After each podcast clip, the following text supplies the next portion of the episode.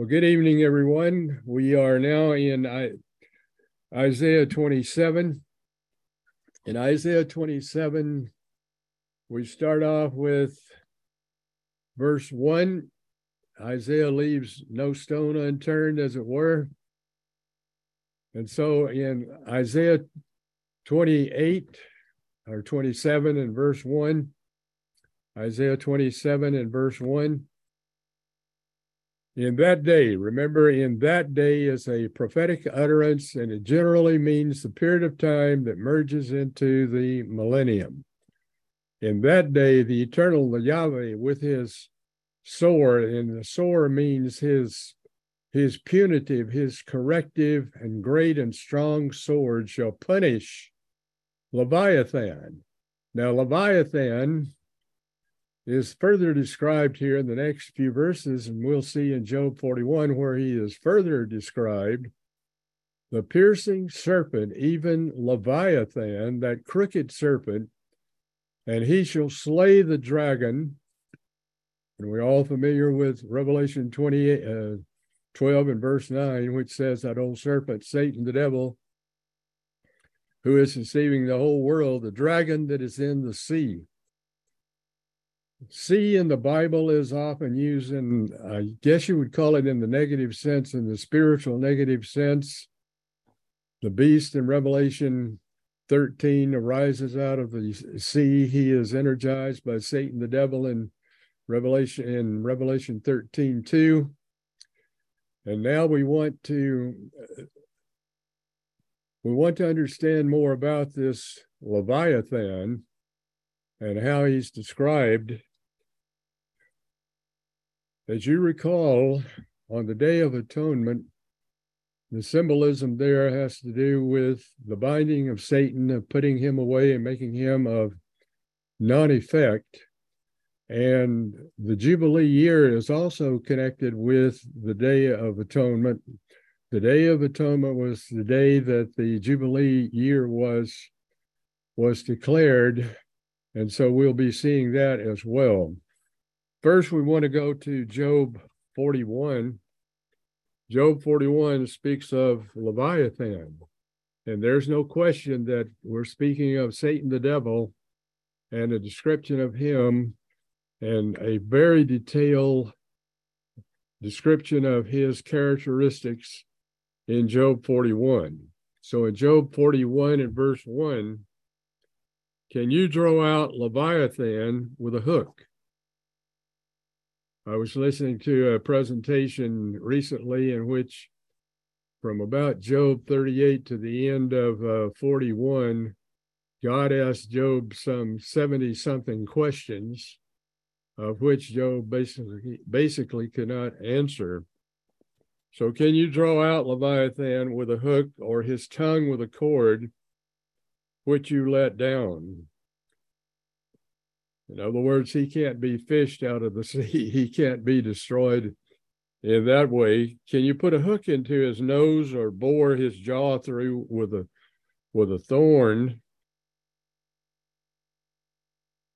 Will he make many supplications unto you? Will he speak soft words unto you?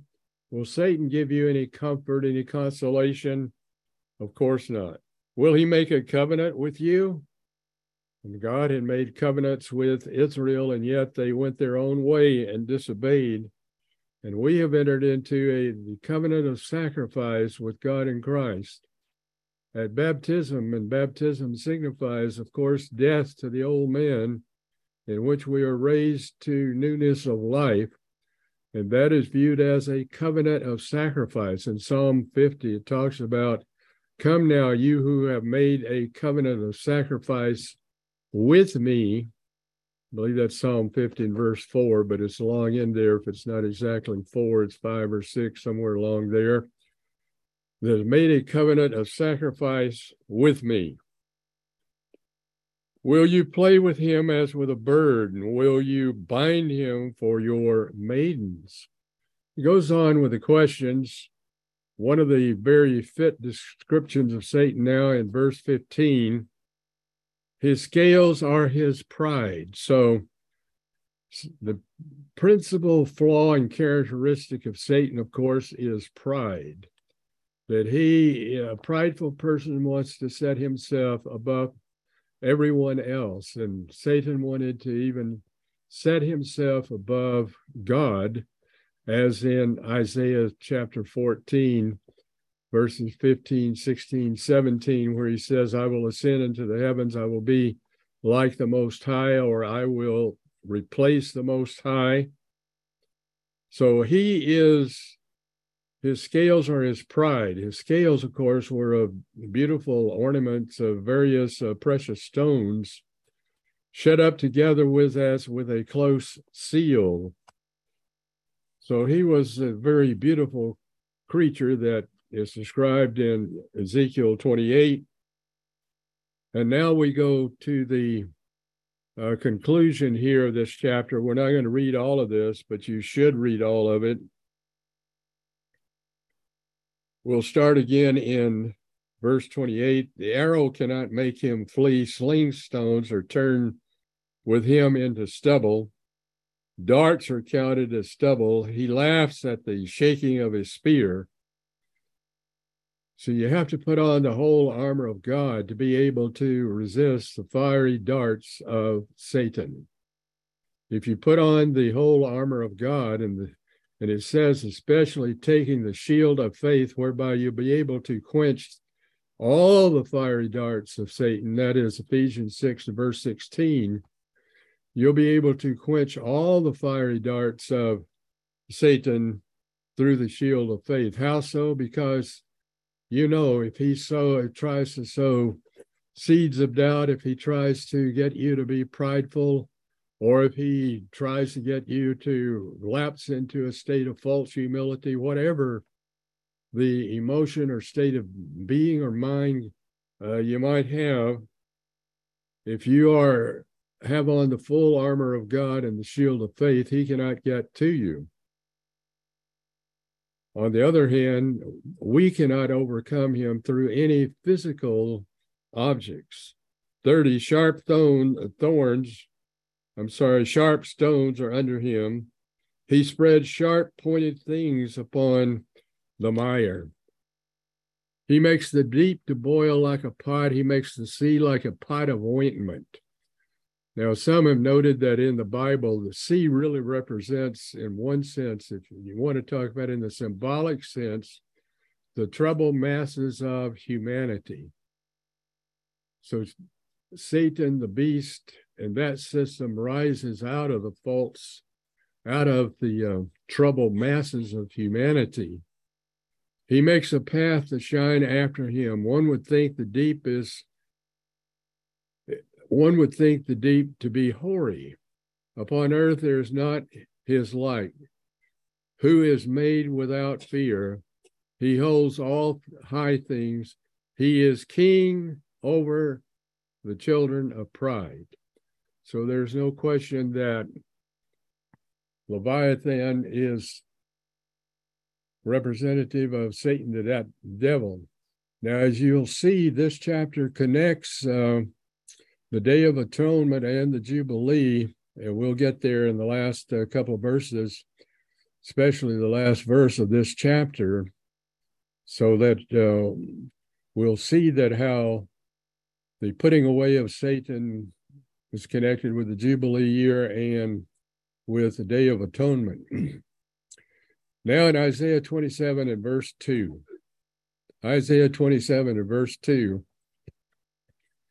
in that day, sing you unto her a vineyard of red wine. I, the Lord, do keep it. I will water it every moment, lest any hurt it. I will keep it night and day.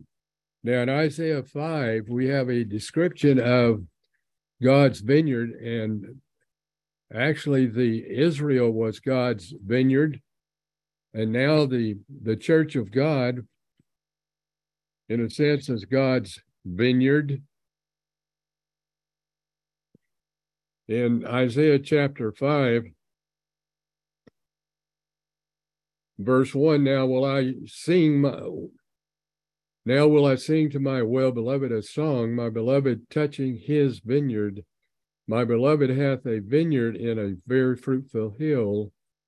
He fenced it, gathered out the stones thereof, planted it with the choicest vine, and built a tower and winepress therein. And he looked that it should bring forth grapes, and it brought forth wild grapes. And now, inhabitants of Jerusalem and men of Judah, judge, I pray you, between me and my vineyard. What could have I done more to my vineyard? So God set a hedgerow against uh, around Israel. God set a hedgerow around Israel, and he comes to the point where he withdraws that hedgerow. And it seems that beginning in the 60s in the United States, especially, the hedgerow began to be withdrawn as a alien culture began to be introduced into the nation.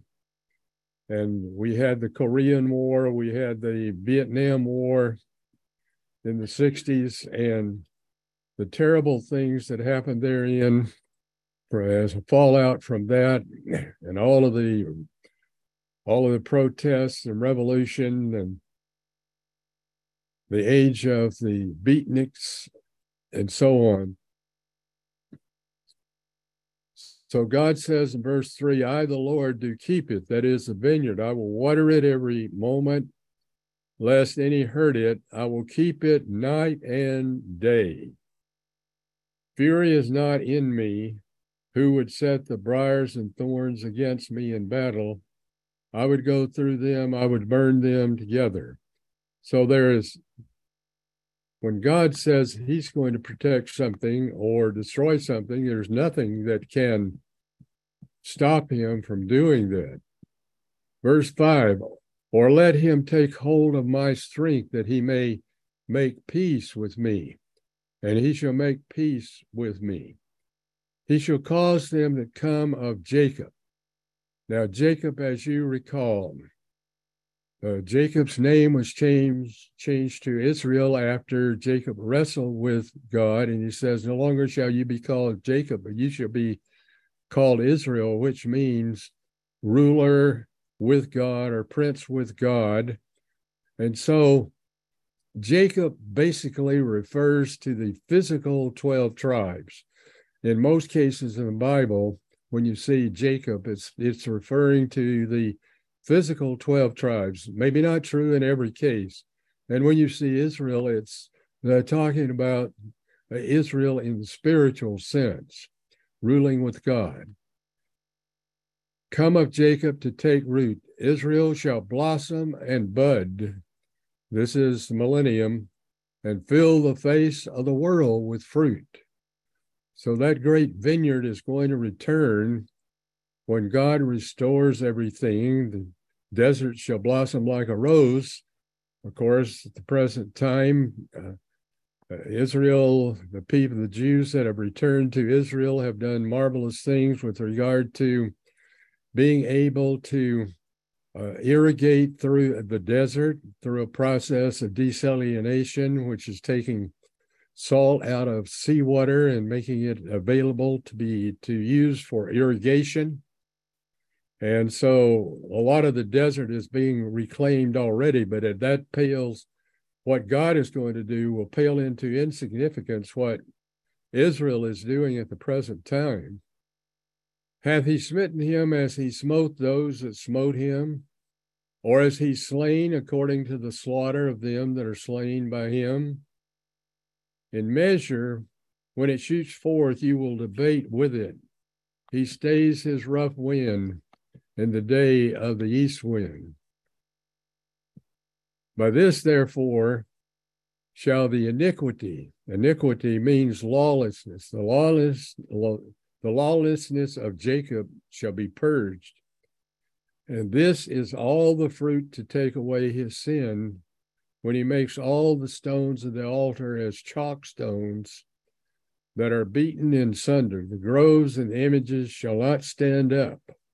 So God is going to destroy all of the pagan images, the the, phal- the phallic symbols, the uh, groves, and whatever trees that have been planted that represent the male symbol. Now, verse 10 Yet the defense city shall be desolate, and the habitation thereof forsaken and left like a wilderness. Now, there is a discussion with regard to which defense city we're talking about. Uh, most commentators believe that it is Babylon, and that makes sense with regard to what was going to come upon Israel. Of course, uh, after uh, Isaiah's prophet, prophesying ended, the Assyrians took Israel captive, 722 to about 719 BC or 721 to 719 BC, three years or so along in there, that the the northern kingdom was taken captive into Assyria. And then about a hundred, a little over a hundred years later, the Babylonians came and took Judah captive. But the, the great Babylonian system has basically existed from the days of Nimrod to the present day. If you recall, God uh, confounded the languages and scattered the people upon the face of the earth according to their various inheritances, which are recorded in Genesis chapter 10, so that they would not be able to have a global, a one world government. But all the barriers that have were set with regard to one world government and so on have been overcome through technology. And so at the present time, over 75% of the world's business is connected uh, is uh, conducted in English. And uh, you can see live and in color from the other side of the globe via satellites. Satellites has made it possible for the shape of the earth to be overcome so that you can see if you want to talk about in those terms the front side the back side of the earth uh, satellites uh, make it possible that you can see both sides uh, both day and night the, the defense city the babylonian system as we have talked about many times and as isaiah has talked about of course will be brought down forsaken and left like a wilderness, there shall the calf feed, and there shall be and lie down and consume the branches thereof. There will be nothing left. The last three verses of Revelation uh, chapter 16 shows that Babylon falls and never to rise again. now, verse 20, verse 11 of Isaiah 27. When the boughs thereof are withered, they shall be broken off. The women come and set them on fire, for it is a people of no understanding. Therefore, he that made them will not have mercy on them, and he that formed them will show them no favor. So everything is going to be destroyed, both root, root and branch destroyed, so that those who have gone against God will be judged and will be destroyed. And it shall come to pass in that day. Once again, we have the prophetic utterance in that day. Remember, merging into the millennium, that the Lord shall beat off from the channel of the river unto the stream of Egypt. Now, there is quite a controversy with regard to which river he's talking about here. It really doesn't matter that much. Uh, some, most of the commentators say it is the Euphrates River, and some say it's the Nile. And I, we can't settle that tonight. And I, there's no verse you can turn to that just dogmatically says it's one or the other of the river unto the stream of Egypt, and you shall be gathered one by one, O you children of Israel. So there are several verses, especially the last uh, few verses of Amos chapter 9. In, in book of Amos, it talks about regathering Israel from the four corners of the earth. And there are several prophetic um, descriptions of God gathering Israel together from the four corners of the earth at the beginning of the millennium. And notice this, and now enters back in what's going to happen to Leviathan, as was introduced in the first verse. It shall come to pass in that day, at the beginning of the millennium, that the great trumpet shall be blown. Now, the great trumpet, we talk about the Feast of Trumpets, and of course, there is a Feast of Trumpets, and trumpets were blown on the Feast of Trumpets, and yeah, the seven last trumpet plagues. But the great trumpet was blown on the Day of Atonement. If we go to Leviticus 23 and verse 9, and the Lord spoke unto Moses, speaking to the children of Israel, saying to them, When you come into the land which I give unto you, and shall reap the harvest thereof, you shall bring a sheaf of first fruits of your harvest and to the priest, and you shall wave the sheaf before the Lord to be accepted for you on the morrow after the Sabbath. The priest shall wave it. And it goes on talking about the various holy days.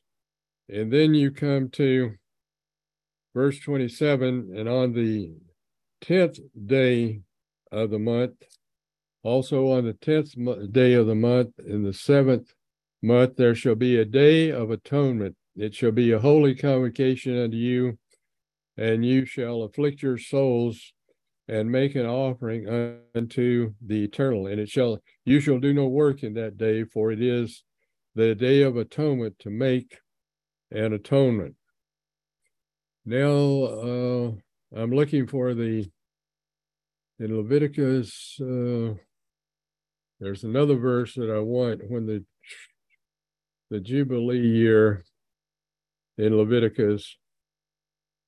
Can someone find that right quick? Is it 16, Dr. Ward? It's um, chapter 25. I see it now. In chapter 25, this connects uh, yeah, thank you, Jim. But it's what I'm what I'm looking for is Leviticus 25 and verse 9.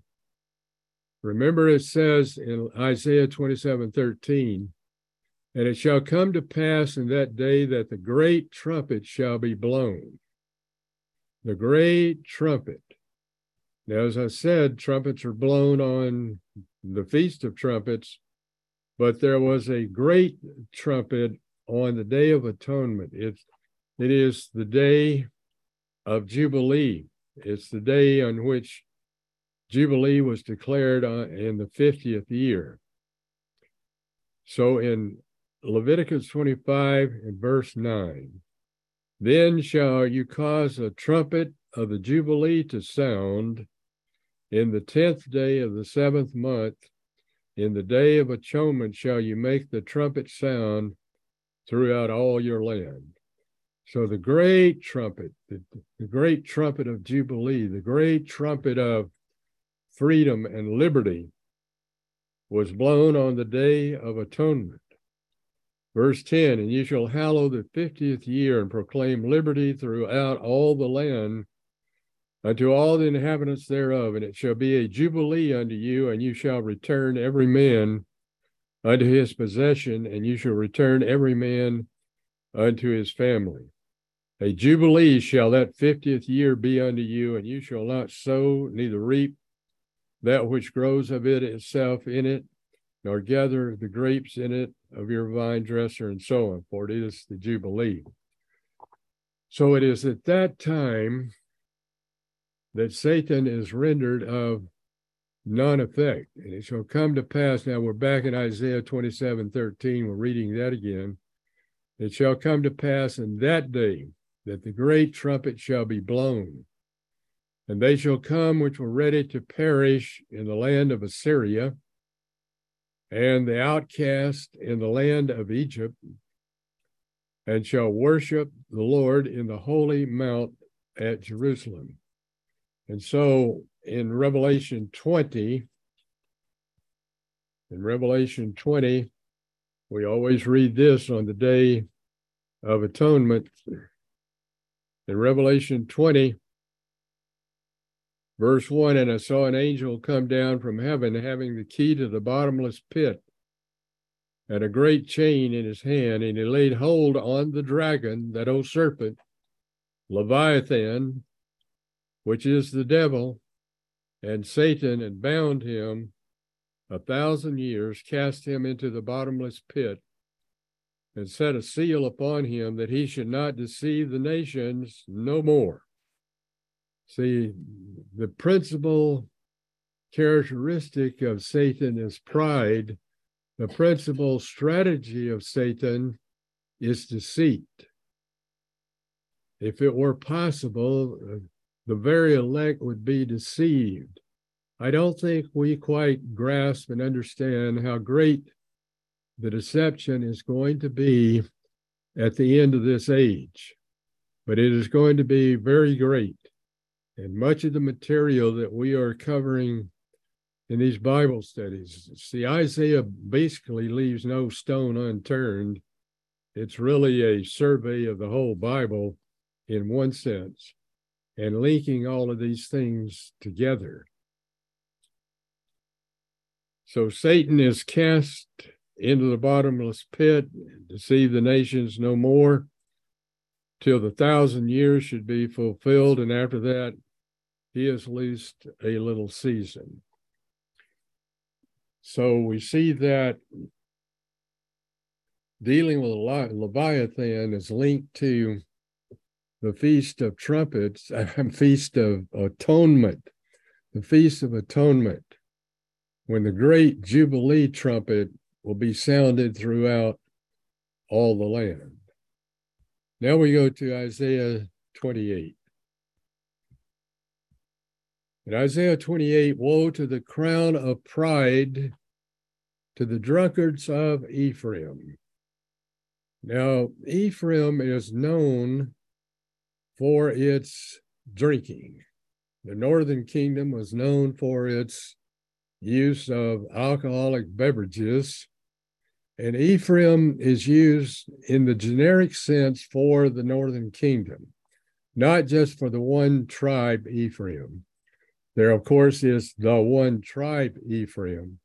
And Ephraim was the leading tribe for a long time.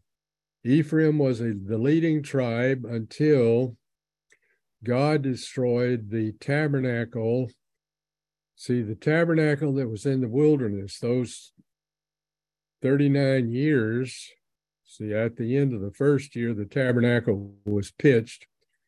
And for 39 years through their trek through the deserts and Petra and wilderness and all of that, they finally crossed the Jordan and came into the environs of Jerusalem. And the land of Judah, but they they pitched that tabernacle not in Jerusalem, but it was pitched in Ephraim. And that was what God chose initially. So Ephraim is often used, you need to remember this. Ephraim is often used to denote all 10 tribes. Ephraim was known for its pride, for its arrogance, and for its abuse of alcohol. Not its, but their abuse of alcohol.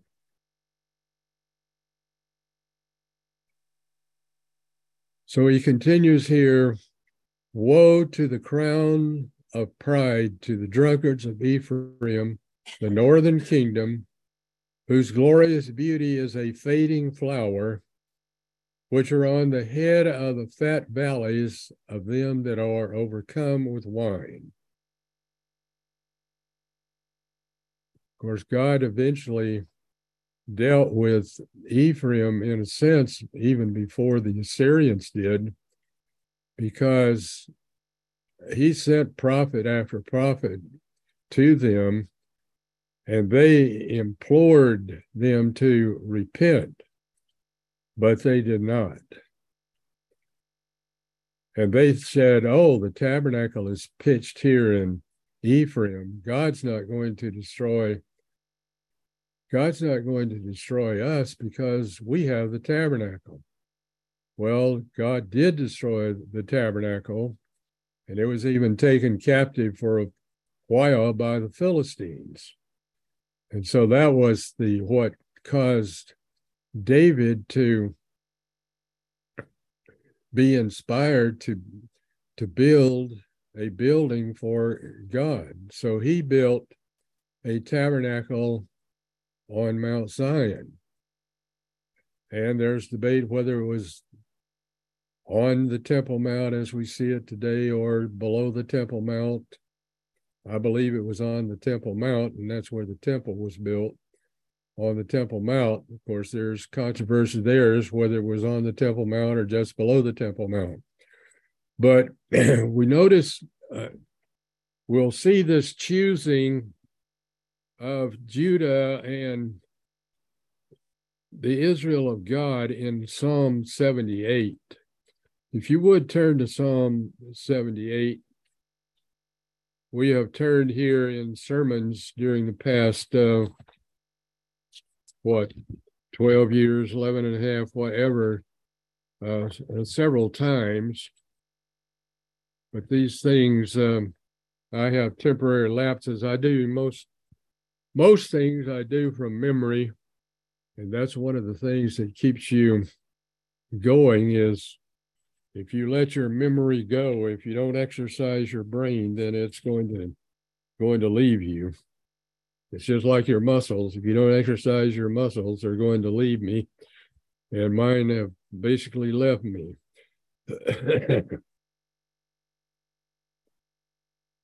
okay, in Psalm 78, verse 66, and he smote his enemies. In the hinder parts, he put them to a perpetual reproach. Moreover, he refused the tabernacle of Joseph and chose not the tribe of Ephraim, but chose the tribe of Judah. See, Christ came from Judah. See, the northern kingdom was never restored.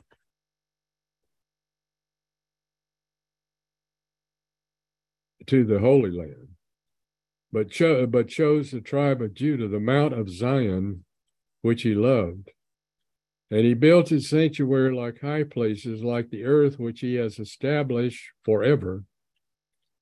Now, there are scriptures that make it sound like the earth is going to be done away with. It says in Ecclesiastes chapter 1 that the earth abides forever.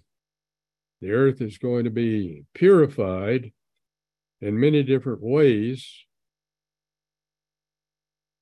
but the earth abides. He says here, which he has established forever. He chose David, and so it is the prophecies beginning in Genesis 49 of the various tribes. It is evident that our Lord sprang out of Judah from Hebrews 7. He chose David also his servant, took him uh, from the sheepfolds, from following the ewes, great with young, he brought him to feed Jacob his people and Israel his inheritance. There's a parallelism. Uh, the Psalms are very often in parallel, uh, written in parallel form. So he fed them according to the integrity of his heart and guided them by the skillfulness of his hands. So we see that God uh, chose Ephraim. Uh, God chose Judah over Ephraim. Now back to Isaiah 28.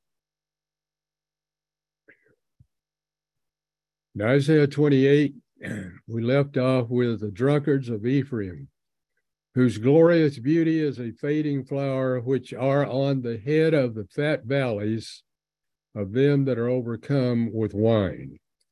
So he's got them as drunkards and they're overcome with wine. In verse 2, behold, the Lord hath a mighty and strong and a strong one, which as a tempest hail and a, a, destroying storm, as a flood of mighty waters overflowing, shall cast down the earth with the hand. Symbolic language here, figurative, figurative language, and very often in when God is speaking of judgment, the word hail appears. You remember when Babylon is destroyed in the final sense, it's one of the things is hailstones. Sodom and Gomorrah was destroyed with hailstones. And, and so hail and a destroying storm as a flood of mighty waters overflowing shall cast down to the earth with the hand. The crown pride, the drunkards, and here we come once again to their abuse of alcohol. Alcohol abuse is one of the great scourges of the world today, and especially the Western world, and especially England and the United States. We talk about Ephraim and Manasseh. The crown of pride, the drunkenness of Ephraim shall be trodden under feet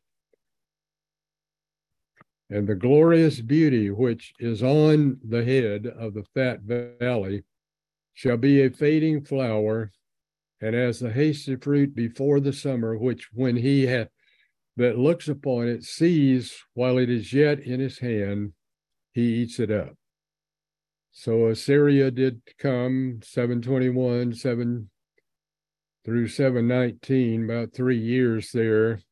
Assyria took the northern kingdom captive and the northern kingdom was not restored and it ceased to exist in that day. So we have once again our prophetic utterance. In that day, merging into the millennium, shall the Lord of hosts be for a crown of glory, for a diadem of beauty under the residue of his people. If you want an interesting study, you can do a study on residue and remnant, because the remnant, of course, are those who live over into the millennium in the flesh. There has to be, quote, seed saved alive to live over into the millennium, both of Israelitish people and also the Gentiles and for a spirit of judgment to him that sits in judgment, and for strength to them that turn the battle to the gate.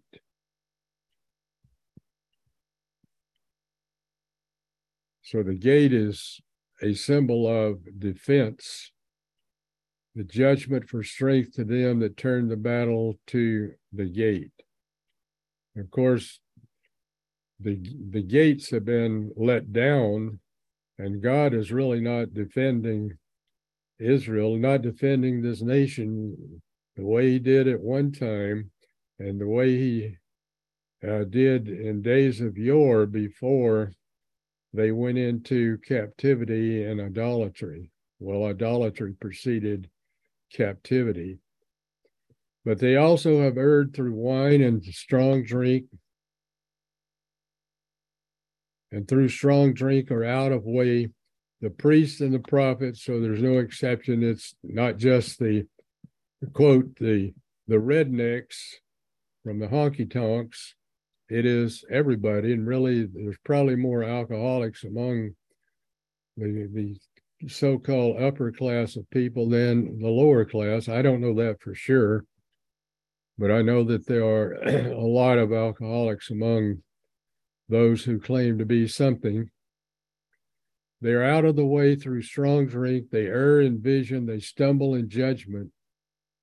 For all tables are full of vomit and filthiness, so that there is no place clean. So every place is like a vomit pit. And you know how disgusting and how vomit smells. It is awful. And so that is a figurative description of the moral condition of the nation and the nations at that time and at, at the end time. And now these next uh, four or five verses here, once again, there's there's great controversy over this because the commentators say that that this precept upon precept, line upon line, and so on, is uh, what Ephraim would say to the prophets. They would mock the prophets and say, "Oh yeah, here comes Isaiah again." Or here comes whatever prophet. Amos was a contemporary with Isaiah. Here comes Amos, here comes Isaiah. And what do they have to say? They're going to talk about what God says. And so they mock what God says. But this is the way that the Bible is written and the way the message is delivered. And it took great courage for Isaiah and those who who teach the word of God, and especially at that time and at the present time, to do what they need to do. God, uh, Jesus Christ, and the apostles, they did not try to avoid controversy. They challenged the dogma of the day.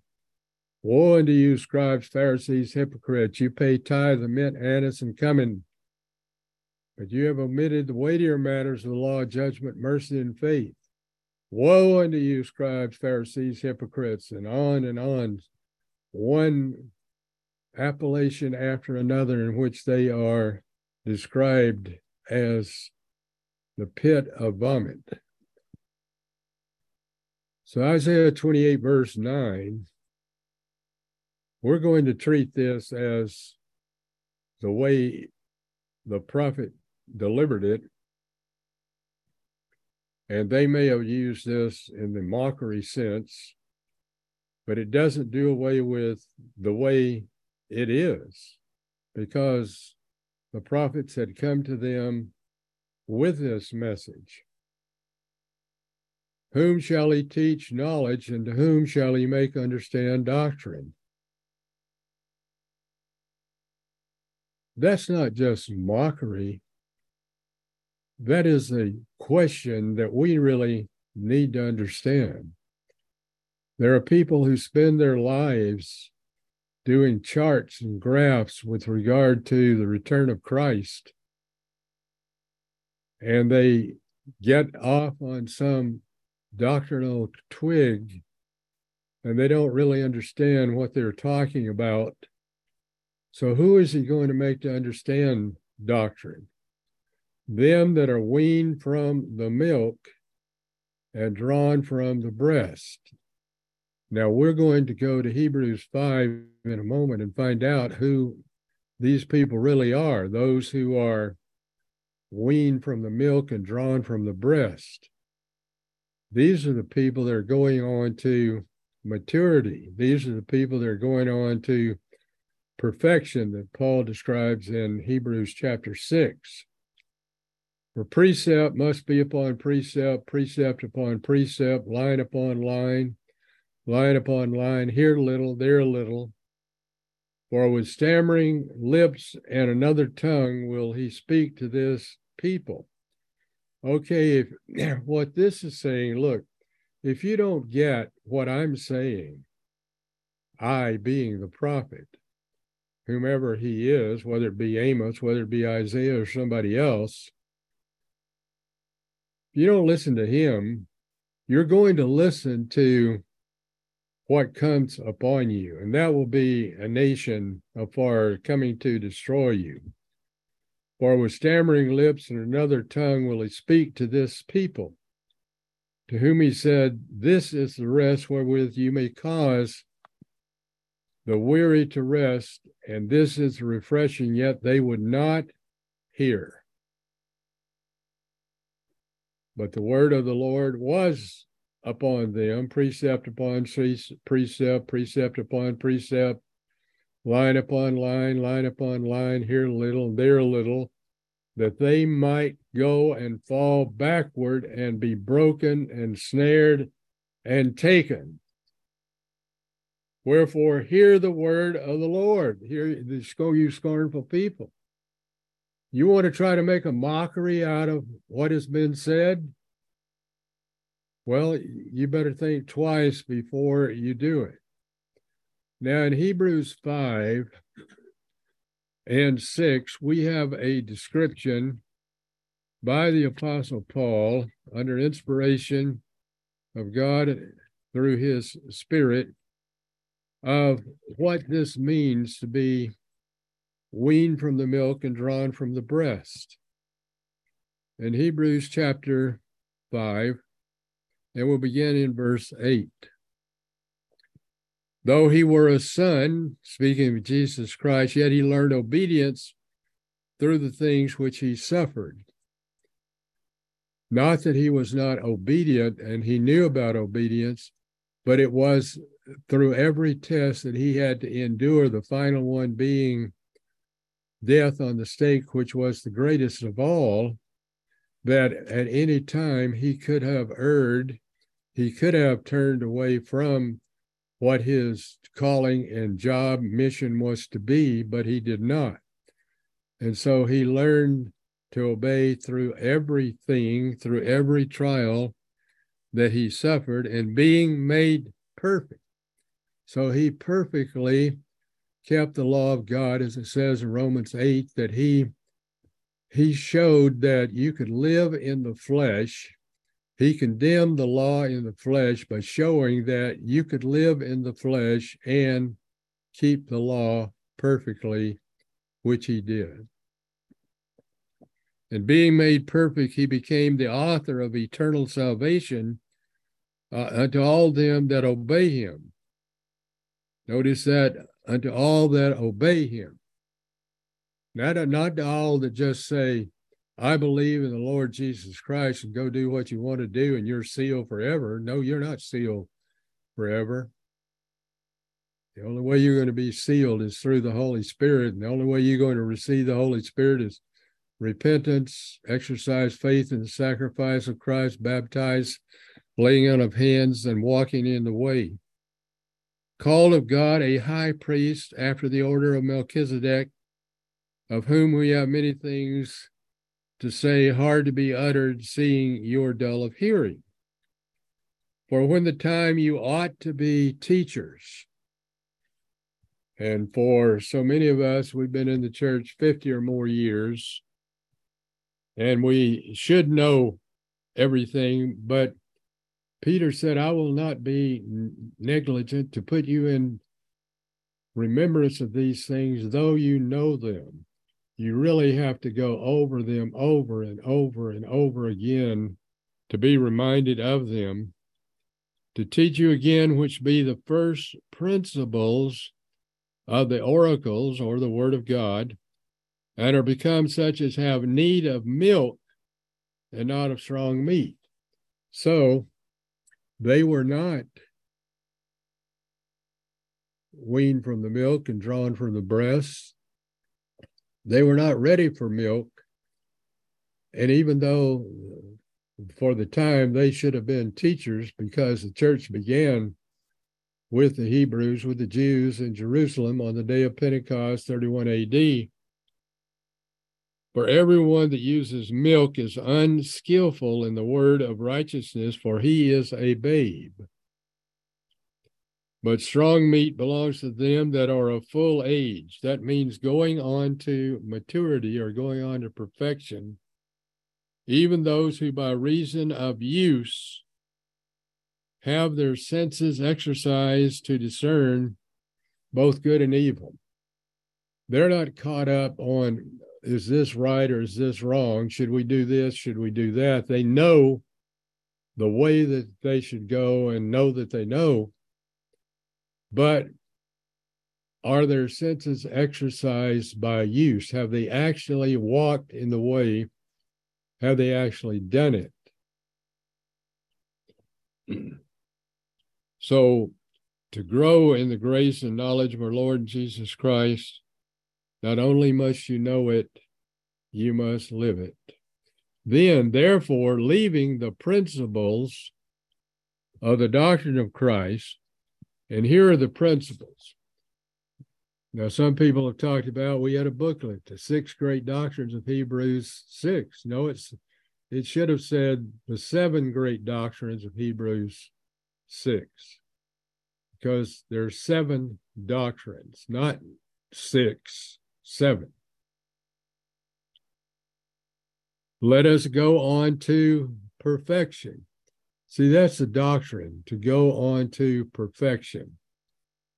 Not laying again the foundation of repentance from dead works, of faith toward God, baptisms, laying on of hands, resurrection of the dead, and eternal judgment. This will we do if God permit. We'll go on to perfection, for it is impossible for those who were once enlightened and have tasted of the heavenly gift and were made partakers of the Holy Spirit, have tasted of the good word of God and the powers of the world to come, if they fall away, to renew them again unto repentance, seeing they crucify to themselves the Son of God afresh and put him to an open shame. So, going on to perfection. So, let us go on to perfection. So, that's what it means by being weaned from the milk and drawn from the breast, is to go on to perfection by having your senses exercised by use to put, to do, to live the things that are actually said.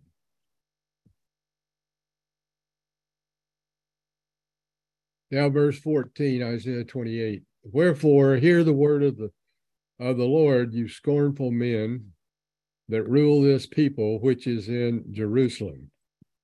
As I said, they can be scornful and mock all they want to, but God is counting on us to go on to perfection and not to mock what is being said because you have said, We have made a covenant with death and with the grave, and we are at agreement. Now, the northern kingdom and Judah at one time made a covenant with Assyria, thinking, well, we're making a covenant with them. They'll become an ally and they'll protect us.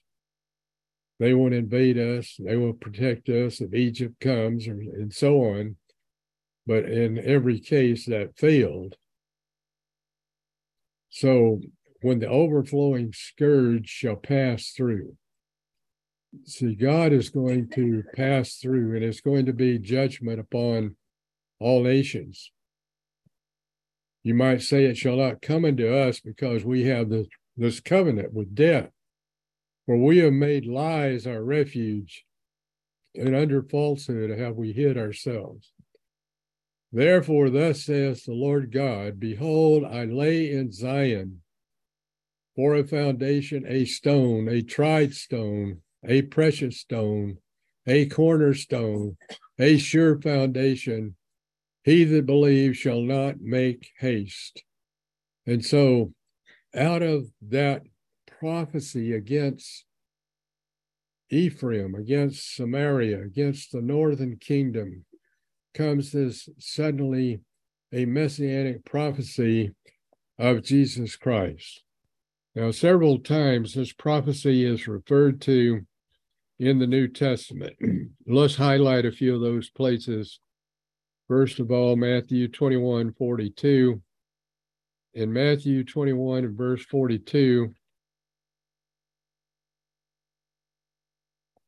Jesus said unto them, Did you never read in the scriptures the stone which the builders rejected? The same is become the head of the corner. This is the Lord's doing, and it is marvelous in our eyes. Now, some people get confused with this. God, through Christ, Christ is the head of the church. He is also the chief cornerstone. He is the foundation and he is the head. Uh, Paul writes, I can read another scripture in uh, Luke 20, but uh, about it, it just basically repeats what's there in Matthew. But let's go to uh, Ephesians chapter 2. Paul writing to the Gentile church at Ephesus, telling them that they are now able to enter into the holiest of all with the Jews. We'll start in verse 15, Ephesians 2, verse 15 having abolished in his flesh the enmity, even the law of ordinances contained in ordinances, for to make of himself of twain, the twain, Jew and Gentile, one one new man, so making peace. Verse 17 came and preached peace to you that were far off, the Gentiles, and to them that were near, the Israelites, the Jews. For through him we both, Jew and Gentile, have by one Spirit access by one Spirit unto the Father. Both now, therefore, you're no more strangers and foreigners, but fellow citizens with the saints in the household of God, and are built upon the foundation of the apostles and prophets, Jesus Christ Himself being the chief cornerstone.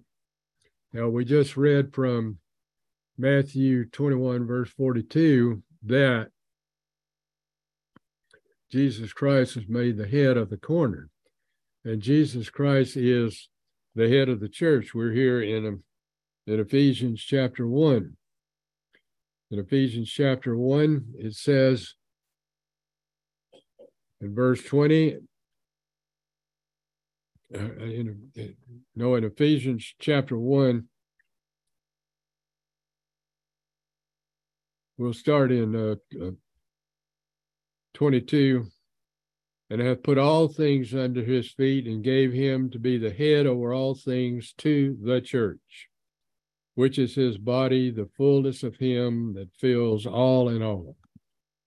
Paul says in 1 Corinthians 3 No other foundation can any man lay than that which is laid, and that foundation is Jesus Christ. We sing the hymn, The church is one foundation is Jesus Christ the Lord. Now we go to First Peter, First Peter chapter 2. First Peter chapter 2. This is such an encouraging part here because we are counted as living stones in this holy temple that God is building up uh, to himself. In First Peter chapter 2,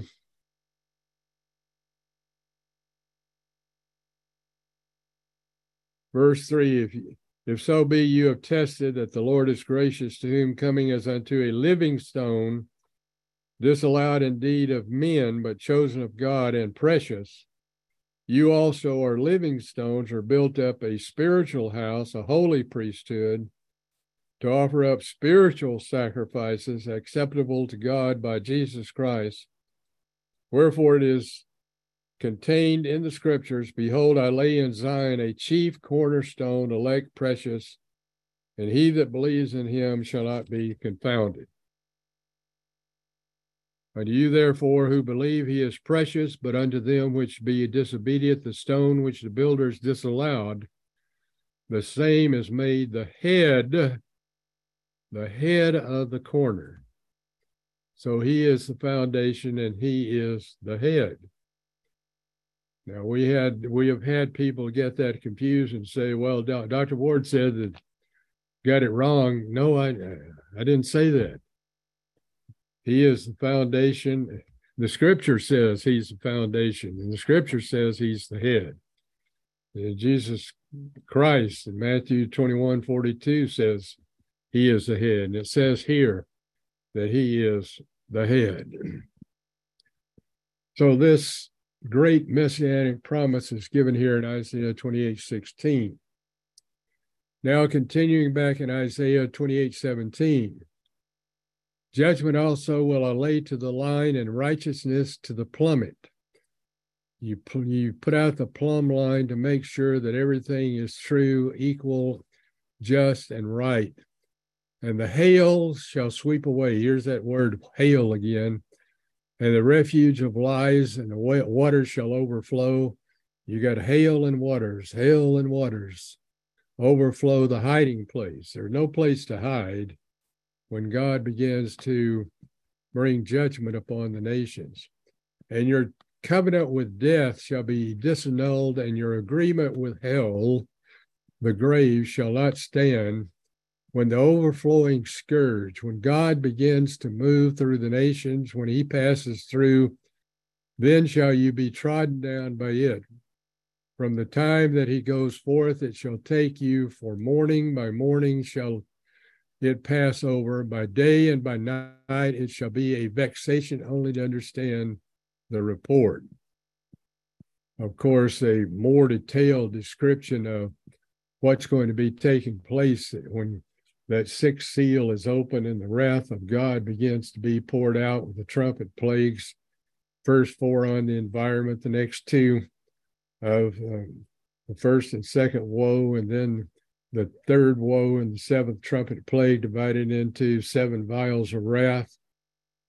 For the Lord shall rise up as in Mount Perazim, he shall be mad as in the valley of Gibeon Remember, it says in, in Psalm 7, I believe it's verse uh, 11, that God is angry with the wicked every day, that he may do his work, his strange work, this, this strange work, and bring to pass his act and his strange act. The strange act is going to be that he is going to He's going to save the people of God, but he is going to destroy those who have persecuted the people of God, as in verse 22. Now, therefore, be you not mockers, lest your bands be made strong. For I have heard from the Lord of God of hosts a consumption even determined upon the whole earth Give you ear and hear my voice, and hearken and hear my speech. Does the plowman plow all day to sow? Does he open and break the clods of his ground? In other words, I'm not going to uh, do that. I'm not going to sow all day long. Eventually, I'm going to reap. And along with reaping comes judgment. When he hath made plain the face thereof, doth he not cast abroad the fitches and scatter the cumin, and cast in the principal wheat and the appointed barley and the rye in their place? So there comes a time for sowing or planting, for his God does instruct him to discretion and teach him.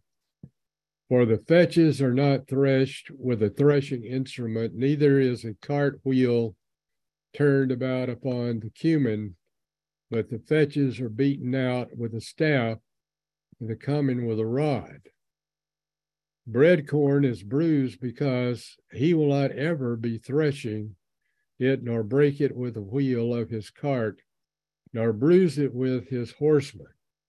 So God is not going to continue to plead with the nations forever. He is going to intervene and he is going to bring them to judgment. This also comes forth from the Lord of hosts, which is wonderful in counsel and excellent in working.